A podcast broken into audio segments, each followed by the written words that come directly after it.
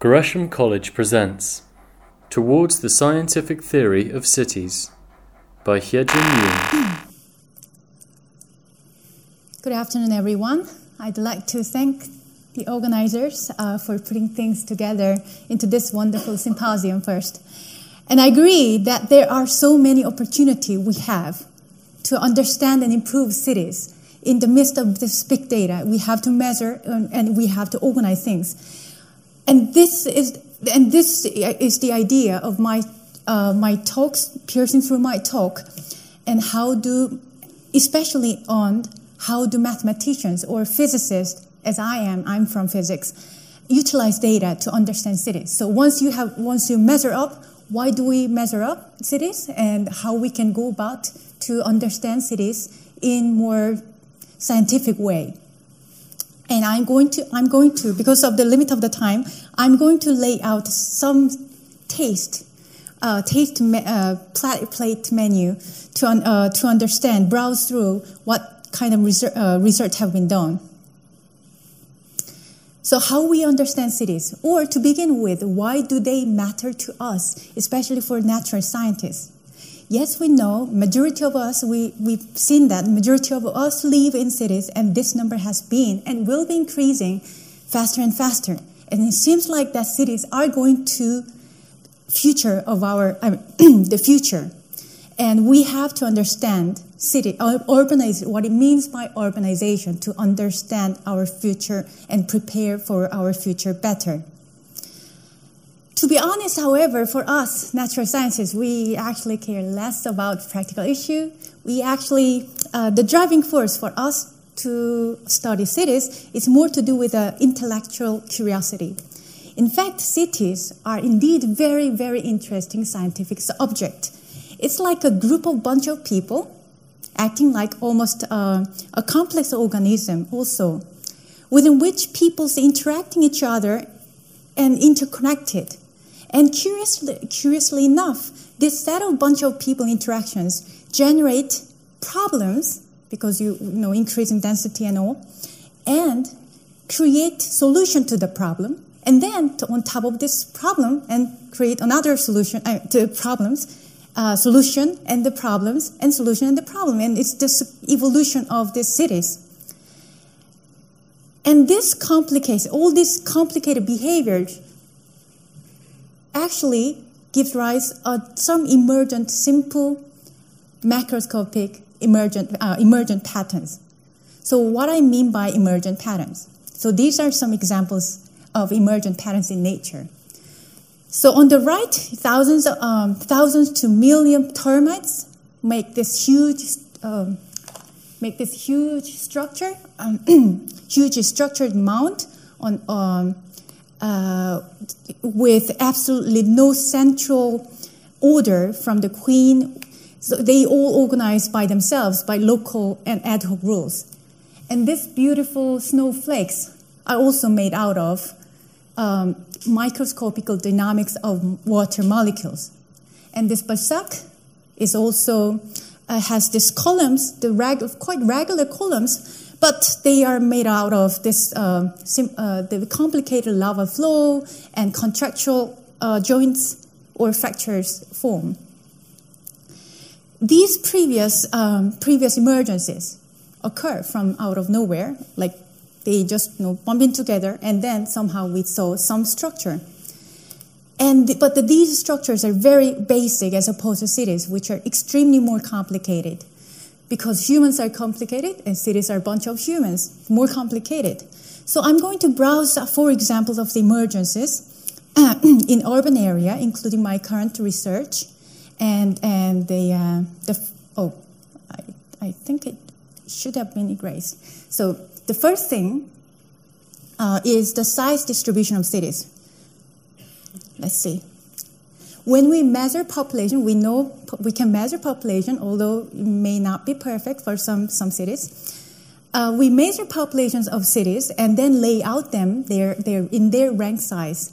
And then, curious, then we find some patterns emerge. Curiously enough, we find this layout followed exactly the fo- same form for every city. It doesn't matter whether it's US, whether China, India, and European cities. And this form tells you that the, what this form tells you is a rank R, so it's ranked by the city uh, uh, population, and y-axis is, is the population, and this is rank. So this tells you the first largest city, R equal 1, is double of the second largest city, R equal rank 2, R equal 2, so it's a half, one of half. And R 3, so th- th- um, or third, so it's a three, three times, the first rank of the city is three times larger than the, and then, and then the, the, the fir- uh, third, and the fourth, and, and uh, fifth. So this is a simple equation. You, you just emerge out of nowhere. And all, it seems like at all cities follow this strange universal curve as long as they are inside of one country. So, but if we, we also find, um, I think UCL, Michael Batty's group, claims that cities of no coherent power together, like a series of e, cities of EU countries, don't follow this curve. So you can now understand the coherence behavior out of this law. The next example is scaling effect. It's a kind of nowadays it's kind of fashionable, famous urban scaling. When we now measure cities' population and then their one side and their corresponding socioeconomic quantities like crimes, number of crimes or GDP, they all follow the simple power law relation. Y goes with n to the beta. Y is a crime, GDP, income, number of patents. And this exponent beta is is remarkably consistent across various socioeconomic quantities, uh, like here. And beta is very similar. Beta is, a, is a, the slope of this line here in the plot, and it seems like very consistent across different measure, different quantities. And this behavior seems to hold for many countries too, indicating the um, the, there, are, there seems like there are some common underlying universal dynamics at play for various quantities in, in urban dynamics. And uh, I would like to note that uh, the beta is larger than 1 means um, larger cities have more, have more productivity and creativity per capita basis in a systematic way. Now, so next to that's how people live in a cluster. So when we measure where people live and lay out data on the map, and regardless, you know, who are they, we just you know plot, plot them in the picture, then it looks like they are they form the cluster of the fractal distribution. And the, the way fractality holds seems to look alike across other cities and other times. And, and, and this is kind of curious why we find this structure over and over again. And some, some are deviated, and once again, some are not. And that's the research question, scientific research question we want to ask. And one of the answer we are trying to tackling is we may optimize ourselves, uh, our infrastructure, the way we live, to save our infrastructure, and like our blood vessels in our body, or the leaves, uh, leaf in a, in a tree, or the lung in our body too, so which where you also observe fractal structure. So lastly, this is this comes to my recent work. Um, how we look at the, how we organize our economic activities. I'm going to elaborate a bit because this is my recent work. So cities are not only about their big population size, we know, high density, yes, but we also have our diversity. We, we talked about it. In big city, we normally see so many different cultures, so many different ideas, so many different events like this, and so many different shops. So I would like to, I, I, I look at whether there emerge orders of diversity too out of our socioeconomic activities in urban area. I'm looking at cities in US now, as an ecosystem where many different species are interdependent and co-evolve. And fortunately, I was lucky to have this data where each workplace in USA is classified somewhat like uh, biological species, as I think Laura just mentioned. This, this the trees. So you have the uh, uh, the hierarchical structure. You bloom and you have different rubbers and you know, go to the like a species of uh, phylogenetic, not phylogenetic, uh, the Linnaean trees, and you have restaurants. Um, and rest, uh, lawyers' offices, medical centers, and restaurant can be further classified into full services restaurants and self-service or no, no service, whatever. so then we look at their abundances of cities. So these species in, in, in cities, you know, ecosystem. How many workplaces of each kind inactive in, in the city? And here are some data of four selected cities. And here San Jose, Phoenix, Chicago, New York. And they have different heights because of their different uh, size. So New York has more things. And the colors denote their sectors. So agriculture, mining, utilities, and restaurant, and so on. And it's interesting to look at, at how different cities have different colors arrangement, as you can see. So it is true, like a city has their own colors. You know, let's look at the New York, which has the physicians, offices of physicians, number one, and offices of lawyers, number two, and restaurants in the black, number three. In Chicago, you see restaurant and offices of lawyers. And the Phoenix here, you see the restaurant first, and then real estate. So Phoenix is a, it's a sunbelt area. It's a, the rapid expanding uh, Sunbelt city. So it's, it's not surprising, but it's kind of interesting to look at that. And San Jose is the place in the U, um, in US is the place where Silicon Valley sits in, and you see a lot of computer program services uh, exhibit. And uh, but um, yeah, and you see some consistencies. Restaurants are kind of number one rank, so it seems like lawyers, programmers, uh, doctors, we all have to eat. Yes, but nevertheless, if I, you know, as physicist, I would like to ignore all different kind of things first to look at whether we have some emergent behavior. So we, I just erase all the colors. I just look at the shape, and we see the very similar shape for different cities.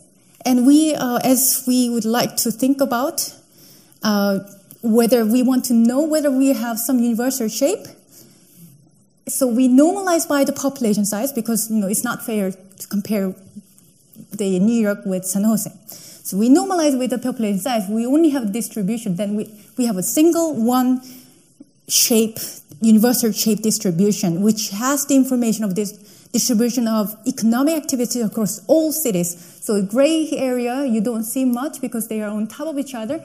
They are all 360 US cities. And they somehow collapse to on, on one to on to another. And you also see Detroit follow the same line with New York or San Jose. This is kind of interesting. And uh, it seems like there is uh, the common mechanism of economic activities encompassing all different characteristics of an urban area. And they, then, then in that case, we can make a model out of this and we can understand what kind of fundamental dynamics generate such you know, consistent behavior across all cities. But on the other hand, I'm just curious then what makes big cities different from small cities because they are the same. Why big cities in why big cities make more money? We know big cities make more money in general than small cities and how we can reconcile this idea. The previous emergence, you know, this economy of scale in the previous slide, and then we have this, and how we can reconcile different pictures. Then I realized this stochastic model cannot tell you about this economic productivity, increasing productivity. What makes cities great or they, they produ- more productive or wealthier is the composition the colors actually as it is. Like what kind of colors fill in to their universal shape like this. I'm coming back to the more detailed picture now. So now look at the individual sectors and scale with the population size. So I, I take one individual uh, sector, like a lawyer's offices, here is lawyer's offices, and try to see how they scale with population size. And remember the scaling exponent I just mentioned, I briefly mentioned? Beta is greater than one. That means we have more lawyers' offices per capita basis in larger cities. So when the city is larger, we have more lawyers for some reason. And this exponent is very curious. And, and, and then that means we have more lawyers' offices. Something, something got to change. Something is losing out. Who are losing out? So let's before going that. Uh, so we, if we rank the lowest offices in the larger city, the y-axis is population. So in the larger population, you have the rank. Y-axis is rank. So you have uh, the higher rank for the lowest offices in the small cities. Then, now you can see what are missing. So we did the same thing for all industrial sectors. And we have a lot of, uh, uh, not reading much, but uh, the x-axis is scaling exponent, y-axis is frequencies, um, or we can just you know point out who are they. And uh, one is one means, as I said, scales with the size. The restaurant. So we everyone has to go to I guess restaurant frequently. So restaurant is actually around one. Education one. Some public sectors are one. So we go together. It doesn't matter with the cities. It doesn't matter if it's big or small cities. We all need.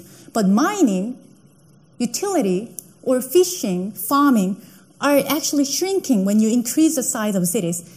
And this shrinking, so you have some rooms to fill, are filled by, uh, let me see what's management of companies and enterprises, the, these sectors, and professional, scientific, technological services. They are the sectors, super linear here, and they fill in the, the empty place that are emptied by, uh, by fishing. So this, this is a kind of basic compositional, economic compositional change for system, systematic change of the cities when, when they become larger and larger. Okay. Now it's the, it's the conclusion.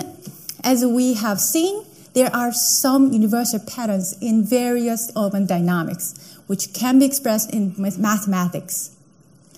This allows us to make a scientific model of cities, I believe, and not, not only for a specific city, but also for the general urban dynamics, from which we may have some long term predictive power, I hope.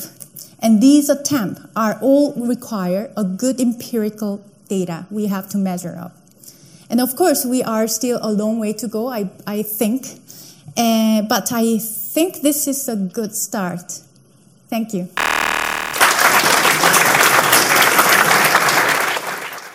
For all information, please go to www.gresham.ac.uk.